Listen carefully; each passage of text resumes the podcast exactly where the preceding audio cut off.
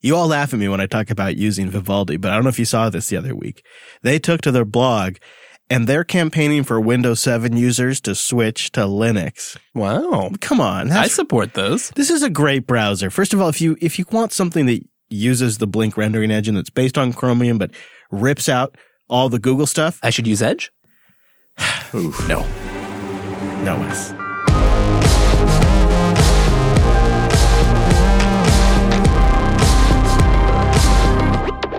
Hello, friends, and welcome into the Unplugged program. My, you have chosen quite wisely. My name is Chris. My name is Wes. I say that because you can listen to this episode and then go home. You're done for the rest of the year. We're going to tell you everything that's going to happen in 2020 right here. Can you believe I'm even saying that? And to help us get it right, of course, the judge returns. Hello, Joe. Hello, I'm going to be even sterner than last time. Oh, good. Oh, good, because that turned out so well for me. And this time, adding their predictions into the pile is Alex, Cheese, and Brent. Welcome back, guys. Hello. I'm so nervous. Oh, I didn't know that was the homework. Well, Brent, I'll uh, I'll let you uh, just uh, slide in. I'll go. I'll come to you last, so you can pontificate as uh, we put our hearts and souls out there.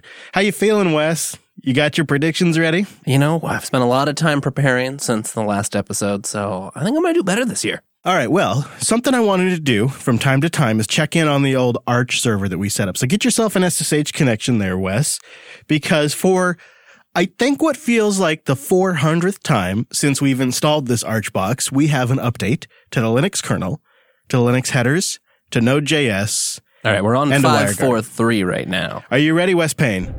Go ahead and install the latest updates. I'm SYUing right now. Now, this, of course, is our commitment to the audience. We're going to run an Arch server in production so you don't have to. Don't do what we're doing right now. But we're going to install these updates and reboot right here on air and see if it works. Installation in progress. Now, here's the thing you notice on that list, did you notice what's missing?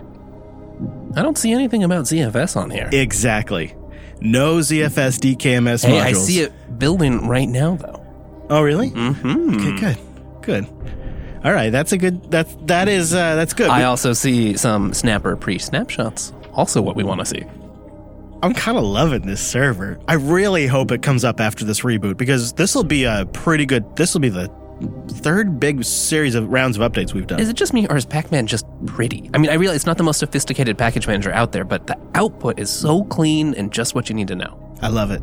And you can get little helpers that add lots of different little colors and all kinds of stuff. It's been a lot of fun. There is a hidden flag in etsypacman.conf to turn the little um, update bars into Pac-Man eating. We should do that on the server. You're right; it's appropriate. Yeah, it's so it's a little Pac-Man eating the dots as it installs packages. It's adorable. Where are we at there, Wes? We are currently installing the new ZFS modules as built by DKMS. So that's so it happening is right rebuilding now. the ZFS modules, It even is. though there isn't a package update for ZFS. That's good. That's a good. That means we have a good shot of this thing booting up correctly. So we'll, we still have a WireGuard to go. I hope that goes as seamlessly. Oh my gosh! Especially since after this we're done and we're going to be remote. so we I'd really like need access this. to the studio. We really need this to work. oh, we're getting a new Node.js too, so Yeah. that's good. Yeah. Will that affect uh, Netdata? It depends a bit, I think, on how we have installed it. Okay. So are we gonna are we gonna wait in real time while the server reboots? Yeah. We're going to find out what happens. Then that's all we got for the show, folks. Yeah, that's it. This is the show. Us installing Arch updates. We can. We'll come back to it. I mean, we're not going to sit here while we wait, but we are going to do this in the show. You let me. know, Is it still going over there? Yep, still going. Okay. All right. So check in on that. In the meantime, while we wait for that to complete, which we will come back to, so brace yourselves. Why don't we do ourselves a spot of housekeeping? I have great news. The internet's one and only daily Linux news podcast is back. Linux Headlines is back. Three minutes or less, find out everything that's happening in the world of Linux and open source. Boom. I missed it when it was gone. It's really nice. It's a good team effort, good team working on that. LinuxHeadlines.show. Right? Yes. Is that right? Linux headlines down show. Okay, good. I couldn't, I wasn't sure. Um, and then, You only do it twice a week, so. you know, I know, I'm just one of the hosts. What, what would I know? Uh, and then also, something that Alex and I put together recently, really, it was all mostly Alex, is a cheap do it yourself LED light strip using two open source projects video. It was a self hosted live hack. It's up on our YouTube channel right now, and we'll have a link in the show notes. It's really worth checking out because there is this really awesome firmware you can flash on a device. I should let you tease it a little bit, Alex. So we teased in SSH 8 uh, a new firmware called WLED, and that lets you take any E ESP8266 or, or a 32 device and flash a firmware on it that requires no coding, no Arduino code, flashing, that kind of stuff. It's uh, it's really slick. If I'm the referee for this episode, I'm not going to allow you to call it SSH. Call it self-hosted, like it should be. Wow, wow! It's getting getting a little power hungry over there, Joe. yeah, check out the self-hosted podcast though. Um, I'm really enjoying some of the recent discoveries, and as it turns out, Alex is in the process of getting a new home, and that makes for fantastic content for our podcast. And like a maniac, I have launched a personal project called Project Off Grid, and we're talking about both these huge projects in the self-hosted show. Self-hosted.show. As you listen to this, Alex should be in his new house. Oh my gosh. That's pretty exciting, buddy. Congratulations. All right. There you go. That's the housekeeping. So, Mr. Wes Payne. I have no updates for you. We're still chugging away. It's the it's the is it the WireGuard modules? No, we're still doing ZFS. Yeah, that's a big build. Even with 24 cores, that's a big build. I found the name of the Pac-Man setting that uh, has it's called Candy, and if you go in Pac-Man Conf and look for Candy, you can enable Pac-Man eating pieces of candy. We're gonna do it. We're gonna put a link in the show notes. linuxunplug.com slash three three five. You know, Wes, you gotta come up with a way to do these faster. I mean, if I'm gonna make you do it live on the show, You're right. I need to expedite. You got to buy that Mac Pro. call back, call back. All right, should we check in in a little bit? You want to check in? All right. We could uh, hammer out a few predictions. You keep an eye on that. Let, give me a, give me the old thumbs up. Don't hit a reboot though until because I want the reboot to be captured Yeah, live. okay? absolutely. All right. Okay. All right. Well, I was trying to stall a little bit because after uh, last week's episode, I took such a beating on my reviews that I have been completely humbled, and I changed my approach for this episode. For this episode, I'm going more pie in the sky. Uh, I hope to thrill a little bit with the idea, and maybe I'll get lucky. I feel like I'm going to have the same chances as I did when I really thought about it. Um, and then for my serious predictions, the ones where I actually am trying to get competitive with Joe, I'm going to put those in Linux Action News. So many predictions. It's probably out by now. All right. So I'll start with one of mine and then we'll go around the horn and we'll each do one. I think we'll do three each. Okay. That sounds good. So pick one of your, I've got more than three. Is the is the judge ready? I mean, we've got to make sure we hone these in, and then of Right. course lock them in. All right, if we, if we have the judge's approval, I will begin. I will reveal one of my first The predictions. honorable judge. Yeah, let's hear it. All right. Thank you, Judge. I appreciate that. Now, one thing to keep in mind, we will be stating our predictions such that we have to lock them in because we have to be accountable next year. So we'll probably talk through them and then I'll probably ask each one of you to state it clearly for the lock in, which will be followed by the official lock in sound, which means you can't change it after that. That's it. No it's on the back. record.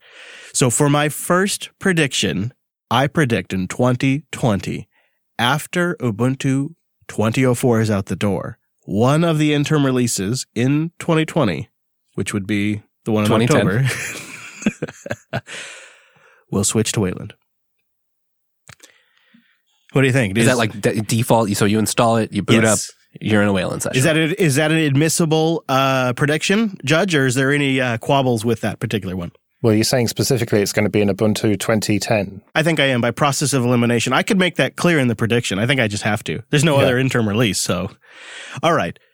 I'll make it now. I'll lock it in. I predict in 2020 that Canonical will switch the Ubuntu release over to Wayland in their 2010 release.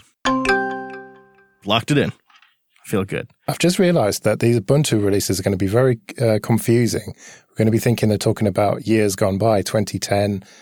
It's, uh, I know. it's too confusing. It's actually already confusing me because I have a small mind. No reboots yet, Wes? Nothing over there? Do we have a oh, oh, we're building ourselves a new initramfs, so that's a good So we're getting really close. Oh, yeah. Do you want to try to squeeze in a prediction before it uh, Yeah, okay. Well, so I I had some reasonable luck last year about your personal preferences. I'm gonna try. I'm gonna try that again. I think that in 2020, by this time, by the end of 2020, Uh-huh. you will be on Manjaro. You may have dabbled, you may have switched away, but by the end of the year, you'll be back on Manjaro. Okay, Judge, I feel like he's got to be specific on at least what machines, or at least a category of machines, but I'll, let, I'll Uh, leave it up to you. Think ThinkPad, So my laptop. workstation upstairs both count in my in my mind. Right. Now, you're saying I may go away, but at the end of the year, by the end of the year, I'll be on Manjaro. Yeah. I think we need to specify exactly what we mean by the end of the year. So by the time we record the predictions review episode. Yeah, that sounds good. All right. All right, Wes- lock it in there, Wes. I predict that by the next predictions episode, you, my friend, will be on Manjaro. All right, it's locked in. That's really an interesting idea because I have been thoroughly enjoying my time on Manjaro. It's a bet for stability. That, that may go wrong knowing you, but uh, we'll get a chance to reflect on it next year. you get stability along with access to the AUR, and then all of your packages update with one tool. Plus, you're so hooked on containers, right? So you have the ability to get all the software you want. Huh. And I got snaps, and I got Flatpaks. And sometimes you're just lazy. Thanks, Wes. But what desktop environment was bonus prediction? Oh yeah, random, random uh, extra credit. What do you think? Plasma. Really? I don't know. I'm watching the Gnome Shell Mutter blog, and I'm looking at some of the improvements they're doing, and I'm thinking that's speaking to me again. But of course, you give me another cycle. Yeah, there's a long time here. yeah. They're going to remove some feature that you're using. And yeah. That's probably true. That's probably a safe prediction. These extra credit predictions are probably going to turn out right. How's that server update looking? Are you uh are you feeling good? We are ready to reboot. Okay. Let's do it, Wes. Let's reboot our production server. Now, will this disconnect in because it's also doing DNS. So if we lose you guys, we'll we'll pick you back up. No, we should be fine. All right, kick it off, Wes. Let's do this. Well, thing. let's get our ping going over here. Goodbye, sweet server. I hope you come back. Uh, oh, no. See, you got to type your sudo password. That's how that works. And reboot in progress. I gotta say that Supermicro we have in there is so solid. Buying from Unix Surplus was one of the best tips that Allan Jude ever gave me. It's it's really just been great for us. Yeah, it has. All right. The only problem is, is that it's a it's an actually it's a legit server, so it takes forever to reboot. My Raspberry Pis boot faster than that thing. You know, if we had an LTS distribution, we probably wouldn't have to update kernel so much. We wouldn't have to reboot so long. No, I'm just. Was that? Oh, huh. You know, there's this live patch service I hear about. Oh. Yeah. That's sounding real attractive right now. You know what Arch ought to do is come up with a live patch service. Maybe it's in the AUR. So with VFIO, I actually end up having to rebuild my kernel relatively often, and I found quite a lot of success in switching to the Arch LTS kernels. Why didn't Yeah, we that's, do a, that? that's a nice option. Why didn't we do the Arch LTS? When we did this whole minimal Arch install, how did that not cross our minds? There's ZFS LTS packages. Well, we could investigate switching. Maybe that will be on a future episode of this show. Yeah, we should definitely try. We should definitely try. All right. Well, why don't we do another prediction? We'll come back and see how this is going. What do you say? I'll rudely interrupt as yeah, soon as it's just back. give me the signal because it does take a little bit. And I bet Cheesy, you might be able to get one of your predictions in here. So why don't you start? Yeah, so I predict in 2020 that Linux becomes a viable option in the mobile space, whether that be on a tablet or more importantly on a phone. And to measure that, uh, I say that UBports will gain at least 1% market share in the mobile space operating system world. Whoa, that's pretty specific. Are you thinking the Are you thinking the PinePhone here is going to play a factor? I'm thinking the PinePhone. I'm thinking the Librem. I'm thinking there are going to be other devices that may come out later in the year that we're not aware of yet. Um, Have you used UBports lately? I have. I've used UBports on a Nexus 5 that's practically falling apart. Um, it's it's come We've a long way. pings. I, I Oh, okay. whoa, we're back alive. All right, all right, Cheesy. Why don't you lock this in? What do you think, Judge? You got any? uh You got any clarifications you want before he locks it in? Um, are you sure you don't want to say 0.01% instead of 1%? You know, I thought about I thought about the 0.5 or the 0.5 or the, but I'm I'm just going to go bold. I say let's. I'm doing it too. Let's go for the thrills, Cheesy. Lock it in. Yeah, so I'm going to lock it in and say that Linux becomes a viable option in the mobile space, and to assert that UBports gains at least one percent market share in that mobile space. All right. I hope that one happens. That would be incredible. That would be really incredible. Now it's time to find out if all of our applications are dead and if our ZFS pool came back online and if WireGuard is viable. Wes Payne. We're back up and running. That's it? That's it. Isn't there some sort of drama like uh, Arch failed to do something or Rolling caused some sort of horrible disaster? Nope. We're just on the latest kernel. It's fine. Okay. That was Very very, unsuspenseful. so far that's how it's been. Um, I that yet I have still gotten really anxious about every major kernel file system WireGuard update. Every single time, I'm getting, I'm still getting anxious. I have like range anxiety. I think we do need to do a uh, test run of our, uh, you know, rollback strategy. That probably would make me feel better. Yeah. Because otherwise, I'm feeling pretty confident about it. Yeah, and we have been staying very current, so that's good. And I think that's keeping it easy. Both of us are just always SSH and they're updating. That's how you admin, folks. It's pretty funny that that Frankenstein's monster of a server reboots no problem, and yet my Ubuntu LTS based NAS box often it'll reboot, and my ext4 volume is just read only, and I have to reboot again. So maybe there is something to this Arch business. I'll tell you what, too. This thing's no slouch. It's it's got a dozen or so different containerized applications running on it, maybe more because Nextcloud pull, pulls in like a hundred things. It's all about the containers, not the OS. now, Mister Alex, let's say uh, you get yourself an opportunity for a prediction. Which one are you going to go with for your first prediction for 2020? I predict that there will be a consumer grade 20 terabyte hard drive available in 2020. Wow, that's pretty specific, Judge. That is specific. Are we talking an internal SATA one, or are we talking USB, or what? Three and a half inch SATA consumer grade Spinning Rust. spinning Rust hard drive. Yep. 20 terabytes. You're going to tell us how much you think it's going to be. Could be an extra bonus prediction. Uh, okay, so yes, I'll do a bonus. Uh, we'll, we'll do an addendum prediction. Um, 14 terabytes just now at Best Buy went down to about $210. So I would say 250 maybe. I would have gone 380. I think I would have said 380. Well, it depends if they get in the easystore or not. Because if they do, then Best Buy will sell them for cheap. If they don't, then they'll True. be in that three, four hundred dollar range. All right, we'll put this up, uh, put together your uh, your primary prediction in a nice um, soundbite, and we'll lock it in. There will be a three and a half inch hard drive available to consumers of at least 20 terabytes in capacity. I hope that's true. I really do hope that's true, um, because that would be nice to fill the NAS up with those. You know what I'm saying? Okay, very good, very good. Now, Brent, I'm going to come back to you in a little bit unless you're ready to go. But I was going to give you some time since you were surprised by the work today. You didn't have time for homework. I've been inspired and I've been scribbling, so I think I got something. Okay, all right, Brent. Then uh, why don't you lay on us your first prediction for 2020? I predict that in Q3 2020, we will see the Librem 5 be released, just sort of publicly, none of this falling apart business. Sort of their main phone available for anybody, Q3. The final production unit available for purchase or just shipping? Hmm. I think there's a difference. They may finally get it out, but they might not. They might wait. I wonder if they'll make a. See, my my concern there is there might be a different version that ends up for general purchase than there was the one that was crowdfunded. Do you want to make a call there, or uh, is there a way we could word it where you think it includes both?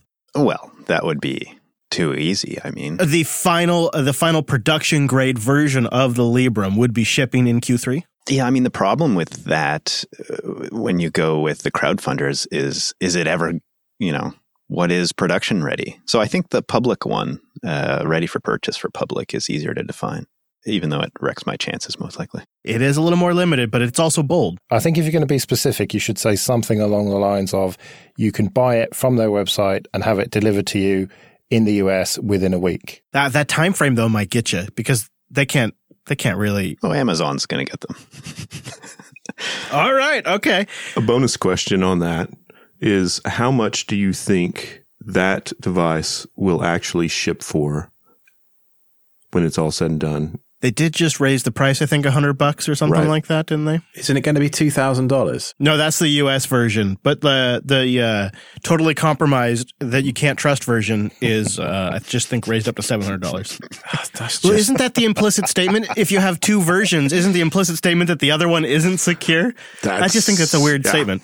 All right, but anyways, uh, I think it's great that one of us is going to make a prediction around this because it's anyone's game, and I think we'd all like to see it actually ship. So, Brent, do you have a lockable version of that? I predict in Q3 2020, the Librem 5 phone will be available to purchase on their website and shippable for anyone in the public, not crowdfunders. For a bonus, it'll be within the 800 to $899 price range. All right, it's locked. It's locked, Brent. Good. I like that. Why did you pick Q3? I'm interested in that. Because it's a long time from now, but not too, not completely at the end. So. it seems, yeah, that's pretty mid year That's pretty reasonable. Okay. I, I remember they've they've put out a lot of news in Q3, not so much in Q4. So, are you ready for one of my little sillier ones? But I would love to see it happen. My prediction for 2020 is that Plasma Shell on Chrome OS will become available somehow, either officially or hacked, including potentially the Plasma Shell release that's in a Docker container, which the, of there is one already. A pla- uh, I think KDE Neon releases in a container. What does it mean? I mean, so unofficially, how do we? I mean, is this one person who has like a build up on GitHub, or yeah, is it a but Linux it's reproducible. post? It has to be like you and I could set it up. So you get a you get a Chromebook, you install the Linux environment, you run this script, boom, you got Plasma Shell. Well, I've got a Chromebook, so you could say that Joe has to get Plasma running on his Chromebook. but then will I deliberately fail to do it just to spite you? I wonder. You're an honest judge. I wonder if the issue would be like you have to have a GPU KWin supports. So that could be tricky. And if it's in a container, you'd have to get a container that Chrome OS would run. And It doesn't mean the right necessarily hooks passed in. Yeah, it doesn't necessarily mean the things would get passed through. So this has a lot of ifs, ands, buts, maybes. However, I just am in love with the idea of an alternative free desktop getting loaded on top of Chrome OS for some reason. I was going to say GNOME Shell, but then thinking about it, I thought, no, it's probably more likely with the modularity of Plasma. They could get different components working with different workarounds. Right, it's going to be more flexible, easy to sort of hack it in. Yeah. So I think that's my prediction. Now, do I need to tweak it a little bit? I don't know if I'm going to say like your your machine specifically because that could be GPU limited, but I could get all the way there except for that one issue. It's too limiting, I think. I think I think um essentially what has to have happened is there has to be a reproducible method to run the plasma shell on Chrome OS by this time next year, which is late December as we record. And if it's via shell script on on GitHub or um, a full screen VM environment. I don't know, but it'll happen. What do you think? Yeah, I think that's reasonable. All right, I'll uh, I'll try to see how can I summarize that. I need to tighten that a little bit because it's kind of a little floaty, right? Yeah, it is. All right, I'll give a shot at. it. Tell me what you think of this. I predict in 2020 that by some means it will be possible to run Plasma Shell on top of Chrome OS before the end of the year. All right. I mean, it's a little tight, but I'd love to see it. You know, I just, I mean, if I could get a Chromebook for a couple hundred Yeah, bucks. I mean, I think if you get desperate enough by the end of the year, sometime in early December, you're going to buy a Chromebook and start hacking away on it. well, funny enough, is I thought for sure by this time last year I'd have a Chromebook, but it just never really quite came up. Joe ended up getting the Chromebook, so go figure. All right, Mr. Payne, are you ready to trot out another one of yours? We're going to do three each, so this is your second pick. I've enjoyed playing around with, with Stadia with you, and unfortunately for this prediction, I think that by the uh, by this time next year, Stadia will be on its way out. Sunset, maybe not totally offline, but plans announced that it's going to be discontinued. That fast, huh? Wow. I wondered if one of us would make a Stadia prediction. I, I was, it was, that was on my list of possible predictions because it's so up in the air. And, and I think, Joe, you and I were spitballing possible predictions and Stadia came up in that batch too.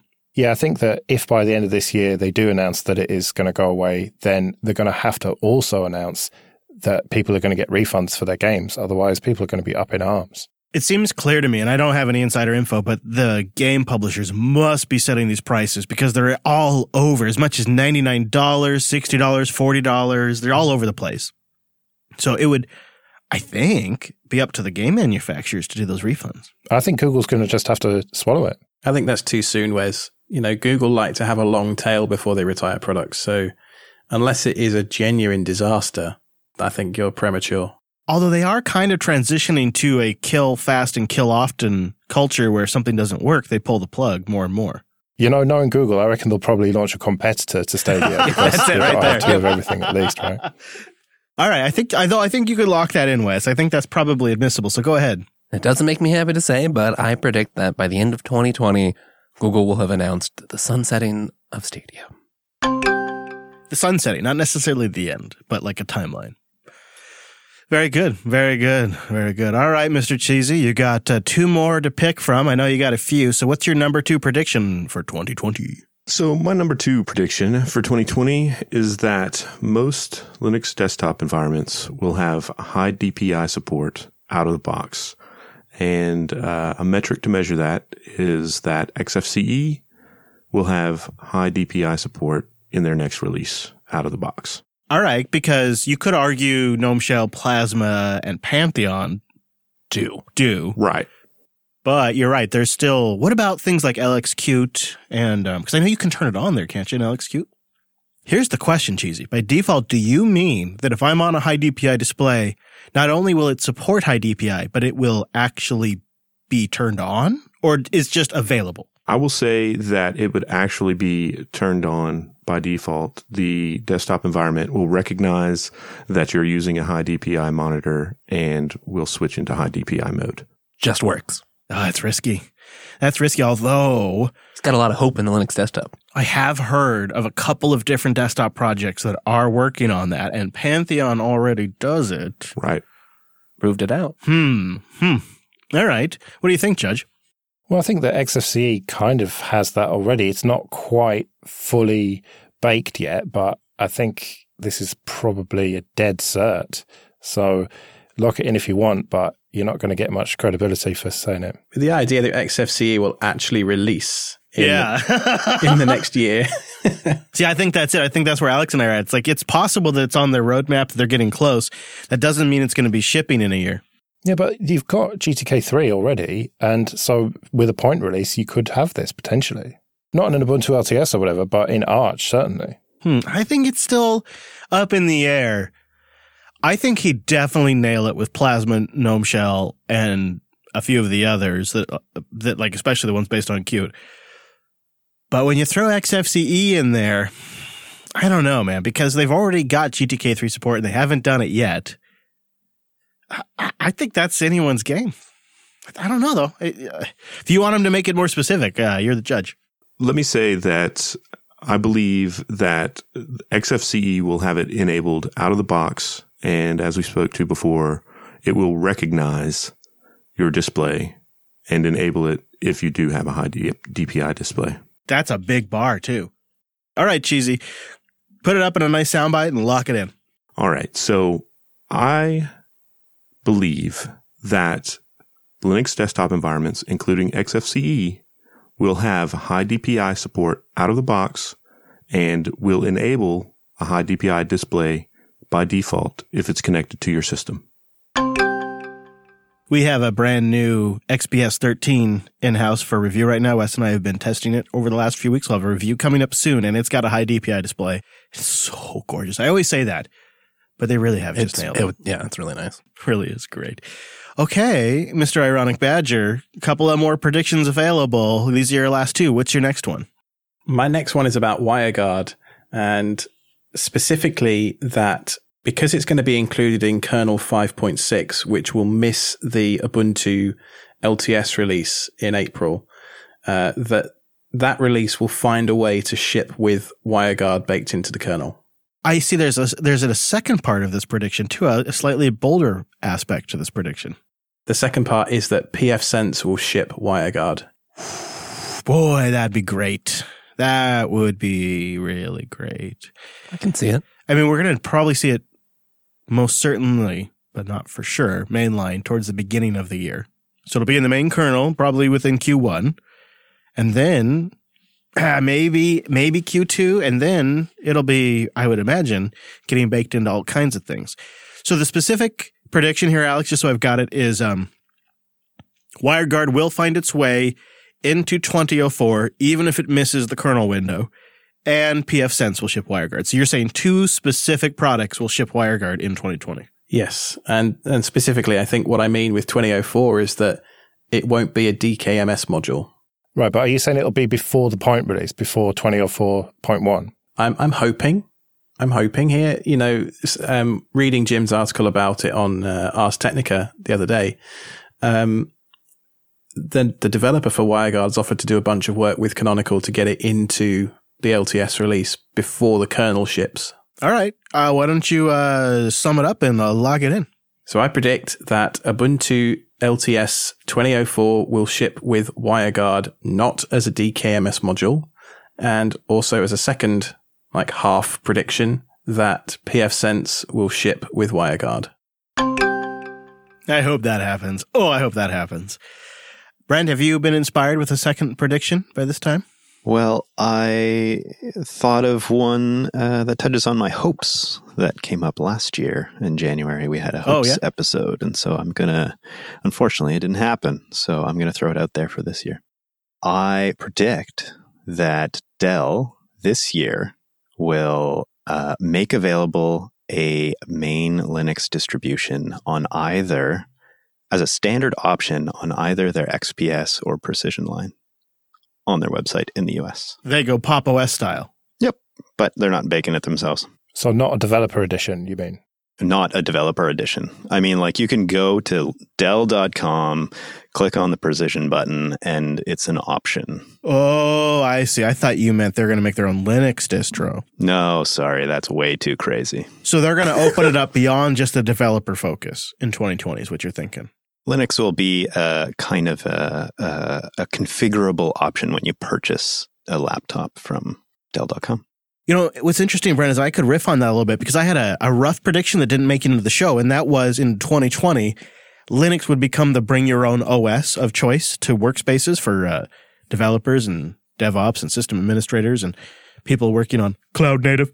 And I think much like the Mac revolution was really started by individual employees wanting to use their own iPhones or their own Macs, that's what really got Apple into the enterprise. I think that's the same trajectory over 2020 that will accelerate for Linux. I just didn't have a refined. sure. But what Brent's Brent's kind of on the other end of it. He's saying it's going to go into consumer space. It's perhaps bold. It is, it is, but I could see them also wanting to hedge their bets potentially. Do you think you could sum it up into a lockable prediction? In 2020, Dell will make available on their US website, Dell.com, uh, Linux as a configurable option on their standard either Precision or XPS line of laptops. I love some of these. If even just a few of these kind of semi hopeful predictions Right? happen, that'd be great. Okay, so for my next prediction, this is my last one, and I have I have three additional ones written down, and I need some help picking. So I'm going to throw out my three, and you guys tell me which one you think I should officially lock in. Okay. Number one, I have noticed a plethora of projects cropping up attempting to solve synchronized network audio playback. And I've recently solved this problem myself in the RV. And holy snowballs, if it isn't actually just really great. And I could definitely see synchronized network audio becoming a table stakes kind of any serious open source media playback solution will have some sort of baked in support for synchronized audio playback, whatever that might be. That was like one of them. The other one was Home Assistant becomes the next free software as Kodi. Like How if do you that measure that? That's the trick, right? devices are be, become sold, like Home Assistant boxes start getting sold, like Kodi boxes. Mm, so like pre-configured little Yeah, setups. maybe with like Hass.io and different crazy add-ons pre-installed, some of which may or may not be all that legit. But none of them let you stream piracy, so they're not going to be popular. Maybe. And then my my third kind of pie in the sky, but could possibly totally happen, was a classic. SUSE gets sold again. That's always here. you know, it's so those are my three. I Synchronized. think that's your safest bet there. I know, right? It is. The, my three are synchronized network audio playback, Home Assistant goes the way of the Kodi box, or SUSE gets sold. Which do you think has the like? I need a win. I so I think SUSE's also it's the easiest one to sort of measure, right? I think the other two we have some work ahead of us if you choose. Well, okay. What if we? What if the synchronized network audio was measured by it coming to Kodi somehow. So Kodi Media Playback or, or Plex, some Hmm. sort of. Home Assistant has it built in, you know? I did not know that. Really? of course it does. I love it. Um, SUSE sold obviously would be the easiest, but I actually don't know if it's as likely. I really don't anymore. But of course, I haven't understood why it's been sold the last couple of times. So what do I know? Maybe it will. It kind of depends on what stage of the market hype Kubernetes is in. And I think it's in kind of a cooling and consolidating stage now. Not that it's not being used, absolutely, but that it's just sort of maturing a little bit. And so putting Kubernetes is about as effective as putting blockchain in your name right now. I think. So I don't think SUSE has got a strong play that makes it super valuable. Um, other than that, a, a really solid, great customer base with some important people in the industry, which is very valuable. But I don't think it's likely to sell yet. They probably want a nice return on that. Hmm. I don't think they're there yet. I think they need to invest a little bit more for a little bit longer. So that leaves me with synchronized network audio or Home Assistant. Be go, going the way of the Kodi box. I think the Home Assistant seems the most hopeful. Uh, that would really change the game for a lot of people. I don't know. You've kind of hoped this happened for a while, so I, I, that's where my vote lays. So rather than making it about Home Assistant, maybe it should be about this news uh, lately around competing smart home standards. You know, there's consolidation in the market around Zigbee and Z Wave and MQTT and all these different things that Apple and Google and whatever are, are, are releasing. There's consolidation in the home automation market or something like that. Sure, sure. And Apple just announced that they're open sourcing part of the HomeKit development Is that kit. right? Yeah. Mm-hmm. Uh-huh. So they're open sourcing aspects of HomeKit, which is mind blowing because that's actually my favorite home automation standard so far, since it's all over the land. I was sad to see that. That was going to be my prediction. And then they went and did it in 2019. I so the thing about Home Assistant is it solves a problem that has a lot of momentum already in the marketplace. So even with all of these open standards, which will probably make things, if at at all best case, better in the future. Today, people have bought a bunch of crazy different little devices on their Wi-Fi network, or they might have older Z-Wave devices, and Home Assistant is just Honey Badger. It brings it all together. You can have a, a proprietary TP-Link adapter. You can have a G, GE Z-Wave adapter. You can have a HomeKit device. It just doesn't care. It brings it all together. It reads the smart electric meter on the side of my house. You know, it plugs in with literally everything. Sort of like how Kodi just will play any file. It'll play it over NFS, Samba. You can do a Plex add-in. It's that same kind of flexibility that makes it attractive to third party installers to make it a product. I've honestly fantasized about creating a business around a appliance home assistant kit. And I even made one for a family member as a gift. Uh, it, it- just because it's so simple with the Raspberry Pi, and I put it in a little Flirc case, and it looks like a legitimate product. So I think I want to go with the Home Assistant one. I'm, I'm talking myself into it, and I think the way I'll make it specific is there's going to be some box you can buy either officially from the Home Assistant project or a third party that loads like Hass.io or, or Home Assistant. And you can buy that and it's called like a A home Assistant box or something. I don't know what they'll call it, but All right, I'll start selling those boxes. You can slip me a tenner later. what do you think, Judge? Is that admissible? Yeah, I'd say so. All right. In 2020, we will see the introduction of a Home Assistant box, either by the project directly or a third party bundler that creates a Home Assistant appliance. Nicely done. I think that should happen. Somebody should take that idea and run with it. No chance. Thanks for the optimism. All right, Wes. I think people underestimate this project. It's so great. Okay, Wes, it's your last prediction for 2020. What do you got for us? Well, I'm trying to decide if I should, you know, do I want to play it safe here and try to get something I think I might have a reasonable chance of. Get a solid win. Right. Or do I just, you know, keep on having fun? I know it is a lot of fun to just kind of go for the pie in the sky. But I think I'd like to be consistent here, and I'm just going to take one from last year's. I think bcachefs actually makes it this year. Right? Into the mainline tree, you know, Linus pulls it in. I don't know if it'll actually make it out in time to make it, you know, to a distro shipped by, or a kernel shipped by Ubuntu or so, but it'll be in the main Upstream. kernel tree. Yeah. Hmm, I'd love to see that. I think that would be fantastic for those of us that have uh, MVNE drives. NVMe. NVMe. Am I doing it You on are such a purpose now? troll. I- all right. What do you think, Judge? Is that admissible? Uh, yeah, I'd say so. All right, Mr. Wes, lock it in then. I predict that in 2020, bcachefs makes it into the Linux kernel mainline. I hope that's a slam dunk. Fingers crossed. Now, Cheesy, there's a couple left on your list. Which one do you want to pick as your final 2020 prediction, sir?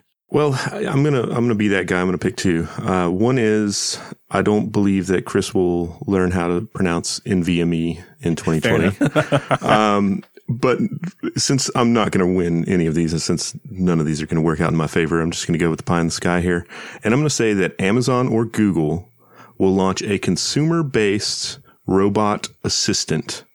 Uh, akin to a butler or Yeah. something a little more than a uh, robot vacuum cleaner. But um, I think that one of the big players will launch a consumer based robot assistant.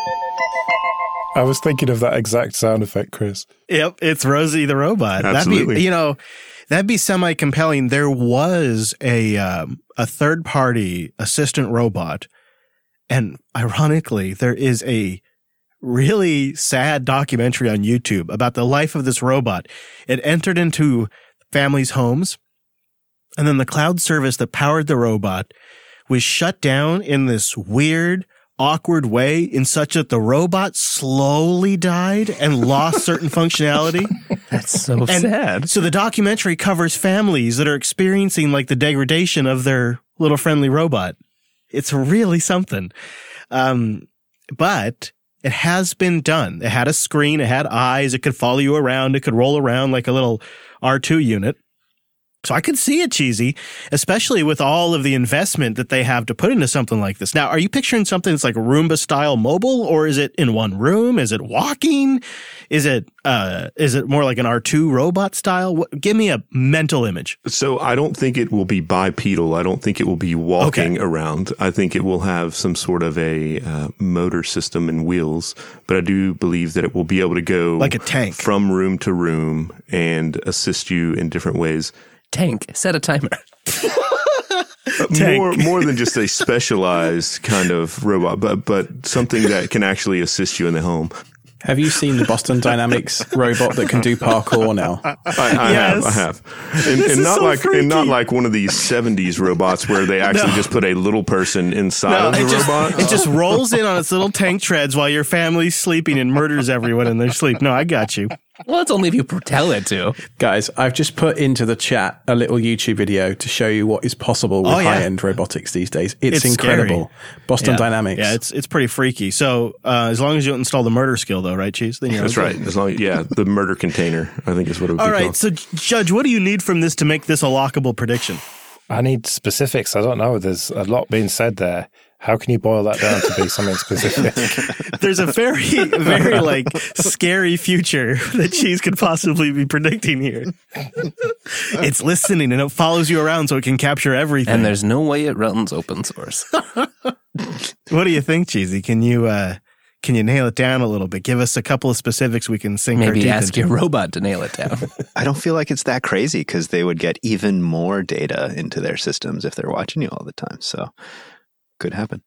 I would say more specifically that Amazon or Google will launch a consumer based robot that is mobile in your home to assist you with various tasks, including getting you a beer from the refrigerator. Okay, Alex, it's your last prediction for 2020. What do you want to throw into the pile? I predict that Brent will never switch laptops. That's a nice and easy one, Judge. I mean, how long ago did you buy that ThinkPad? Over a month? How have you not switched yet? Come on, but you got Linux Fest Northwest to think of. If nothing else, it'll oh, happen Oh, at true, Linux true. Fest. All right, let's do a Right? real one. Okay. I predict that Plex will continue to alienate their core user base, and as a result, one of the open source replacements, such as Emby, Jellyfin, or Olaris, uh, will become a viable alternative by shipping apps on a major platform such as Roku, Android TV, or Apple TV. Hmm. Seems like Roku should be pretty doable for Jellyfin or Emby. As well as Apple TV. You just got to get it in the iOS App Store, which you'd probably want to get it on iPads and phones too. Well, I mean, Plex is already available for the Roku, so This feels like two different predictions to me. This feels like prediction number one is that Plex alienates core users by doing more more things that people don't like, and prediction number two is that Emby or Jellyfin end up on a commercial device. But the selection that Plex have in their latest free movies thing, like their their leading movie poster was The Terminator. I mean, that what does that tell you? It tells me that's a great movie. I'm in. Retro goodness, yeah. That's a, Okay, one good movie. I actually did watch one. I did watch one just, and it wasn't that bad. It was some old cheesy sci-fi movie. Um, I, I totally think this is possible because Plex is in a absolutely impossible position, and that is they are number one with a bullet in enabling streaming piracy from your own hard drives, but they make it really easy to not pay for any of these new streaming services. And as Disney Plus and Apple and NBC and HBO and of course all of the ones that have been around forever start to really get serious about streaming, they're going to look at the tools that enable people to steal. Just like the Kodi boxes were targets, I am I, I kind of wonder if Plex as an organization won't become a target. And what is their business model? At the moment, it's selling um, Plex Pass, which is five bucks a month, I think, or sometimes it's on sale for ninety dollars lifetime. And what is the core feature of Plex Pass? Offline sync. Offline sync, and there's also some uh, streaming. Easier and- access to all your pirated stuff. Yeah, it just makes it easier, to, and it's also very easy to stream and uh, uh, play Plex content from other people's servers. So you don't even have to do the pirating yourself. You can just have a network of friends that have done the pirating and use Plex to watch it. So I could see them because of this, because of the optics of this, having to just launch more and more into sort of commercial, legitimate streaming services to make Plex from the outside look like a brand that's based around streaming internet content. Because if you look at this year, they've added Tidal, they've added podcasts, they've added the free movie streaming thing. Mm. None of those things are things I want from a server that's playing media that's stored locally for me. Yeah. That's why I really do think this is Jellyfin's gain to have here, other than its UI is atrocious, just like Emby's. And that's where Olaris comes in for me. That thing is beautiful. Yes. But really starting all over again in a brand new product when Plex is getting mature and feature rich and you've invested all of your time in organizing your library, that's a tough sell. It's hard, but then again, these guys making these open source alternatives know that Plex is a captive market to aim at. And so they can write Right. tools to pull out the metadata from your Plex library so that watch status and that kind of thing just comes over no problem. And not everyone cares about that. I, I don't care about that at all. Yeah. If you're starting from I move them back and forth all the time. Yeah, if you're starting from a very small batch or uh, from scratch, it doesn't matter at all, I suppose. I think you're right, Alex, in that the the real kind of tell would be if if you could get this on a Roku or an Apple TV or a Android Google Play. So I think we got to whittle this down to a kind of a more specific prediction. and I I fire you, I'd go for the Jellyfin or Emby one because I think that's that's really what you need to see, and then Plex will lay its own bet. All right. So I predict that Emby or Jellyfin or Olaris will become a viable alternative to Plex by shipping apps on one of the major platforms such as Roku, Android TV, or Apple TV. That's solid. Nice. That's another one I'd really like to see because that's really what it would take for me. Um, import my library metadata, make a great streaming application, have it support auto bitrate adjustment, and let me have at it. I think that'd be pretty good. Brent, you don't happen to have uh, one third last uh, prediction for 2020, do you? Could always steal one you like from the doc that hasn't been used. That's true. That's true. Drew has a couple of good ones in there. He wasn't able to make it, but you could pick one of Drew's in there. Well, okay, I'm going to crowdsource this one then, uh, since I'm delinquent and don't have the doc in front of me. Uh, can we can we go through Drew's and decide collectively which one I should go for? All right. A major hardware vulnerability near the scale of Spectre is found in ARM. Oh, good one. AMD Oh, continues to gain against Intel, surging to more than 50% market share for the year. Ooh. So that's just probably, he means probably the year's sales. That Right. seems possible. And finally, a major voice assistant, Alexa, Google, Cortana, or Bixby in his list, has an Cancel. exploit seen, quote, in the wild. Ooh. Define exploit. I think something, hmm. Yeah, what does that? Probably eavesdropping, right? That would be the ultimate exploit is to enable third party eavesdropping. Isn't that what they're built for? right? Because is this like an exploit on the device locally, or is it like another exploit in the cloud service? Are those the same? I think one and the same. If you could, I think I read this as if you could enable this to do malicious actions, that's an exploit. So if you're taking advantage of the cloud service, or what would really be awful is if you get on the LAN, turn on the microphones, and not turn on the lights, because a lot of these are wired in such that when the microphones are active, the lights turn on. So you'd have to be able to do it really in a way that really fooled the consumer. That's a tricky one to pull off, but doable, I imagine. Anything's possible. A major hardware vulnerability, that was his first one in ARM, like that's like Spectre class in ARM. That seems possible. You got to imagine people are looking. Mm-hmm. They got to be looking. And then number two, AMD gets a 50% sales in that year, in this Yeah, in 2020.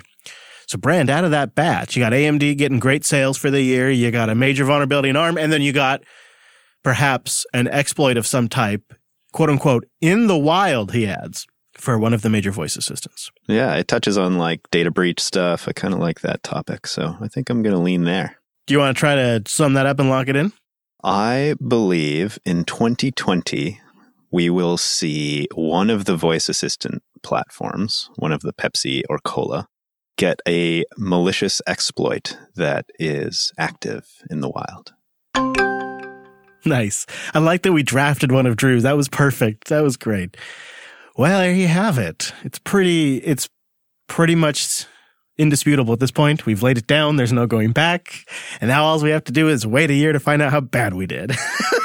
Wow. I hope it's a long year. I have a whole batch of audience submissions that I think we'll do in the post show. So why don't we just take care of a couple items before we get out of here? How's that sound to you? Yeah, let's do it. You know, one thing, one thing that I would like to hear is if our judge for this glorious hmm. episode has a prediction for next year. That's the whole point of being the judge. I don't have to make any predictions.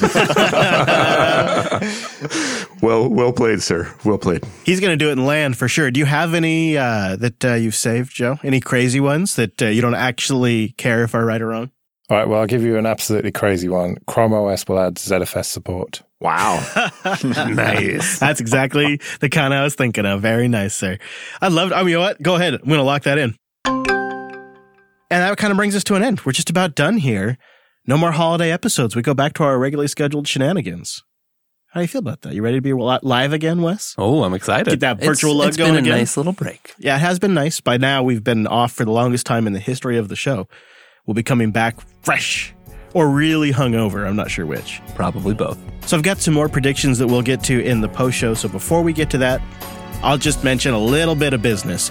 Number one, you can find all of our live times at jupiterbroadcasting.com slash calendar. You can join us live at jblive.tv. We do stream it on Twitch, which is one of our lower latency streams, twitch.tv slash jupiterbroadcasting. And we have the JB Live FM stream up again. Audio only. Audio only. If you're on the go, it's a great way to listen. But join us live. That mumble room's open. You can be part of the lug. You can get in that irc.geekshed.net pound Jupiter Broadcasting chat room. And we'll see you back here next Tuesday.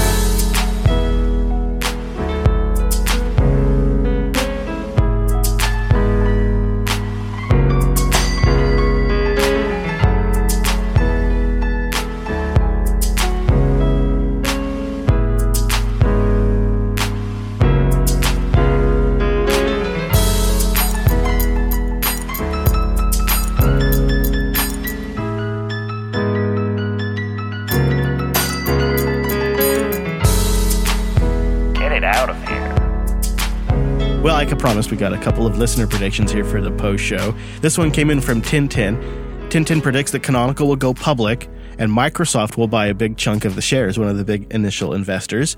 There was also uh, Hayati. Uh, I think that's how you say it. Probably not. Microsoft will buy Canonical. How about this one? Deep Grewal says Microsoft will put Windows as a official Linux distro by swapping out the base with Linux and listing it on distrowatch.com. Wouldn't that be the day? Never going to happen. KDE and GNOME will produce a unified, compatible desktop That environment. seems almost less likely than the Windows thing. That's yeah, that's what Nashim says. I know. Uh, uh, ByteBitten says that Intel will introduce a legitimate ARM competitor. Don't know how they're going to get it, but they're going to get there. Also, Byte predicts that Photoshop for Linux will ship. Likely a stripped down version of Photoshop could be an Electron application. Hey, the Adobe Suite is never coming to Linux, I can assure you. Well, I mean, I thought that too, but then they made it for the iPad, and I'm thinking No. to myself, No. are there are there more desktop Linux users than iPad users? Maybe. But Apple can No. cut them a fat check for that.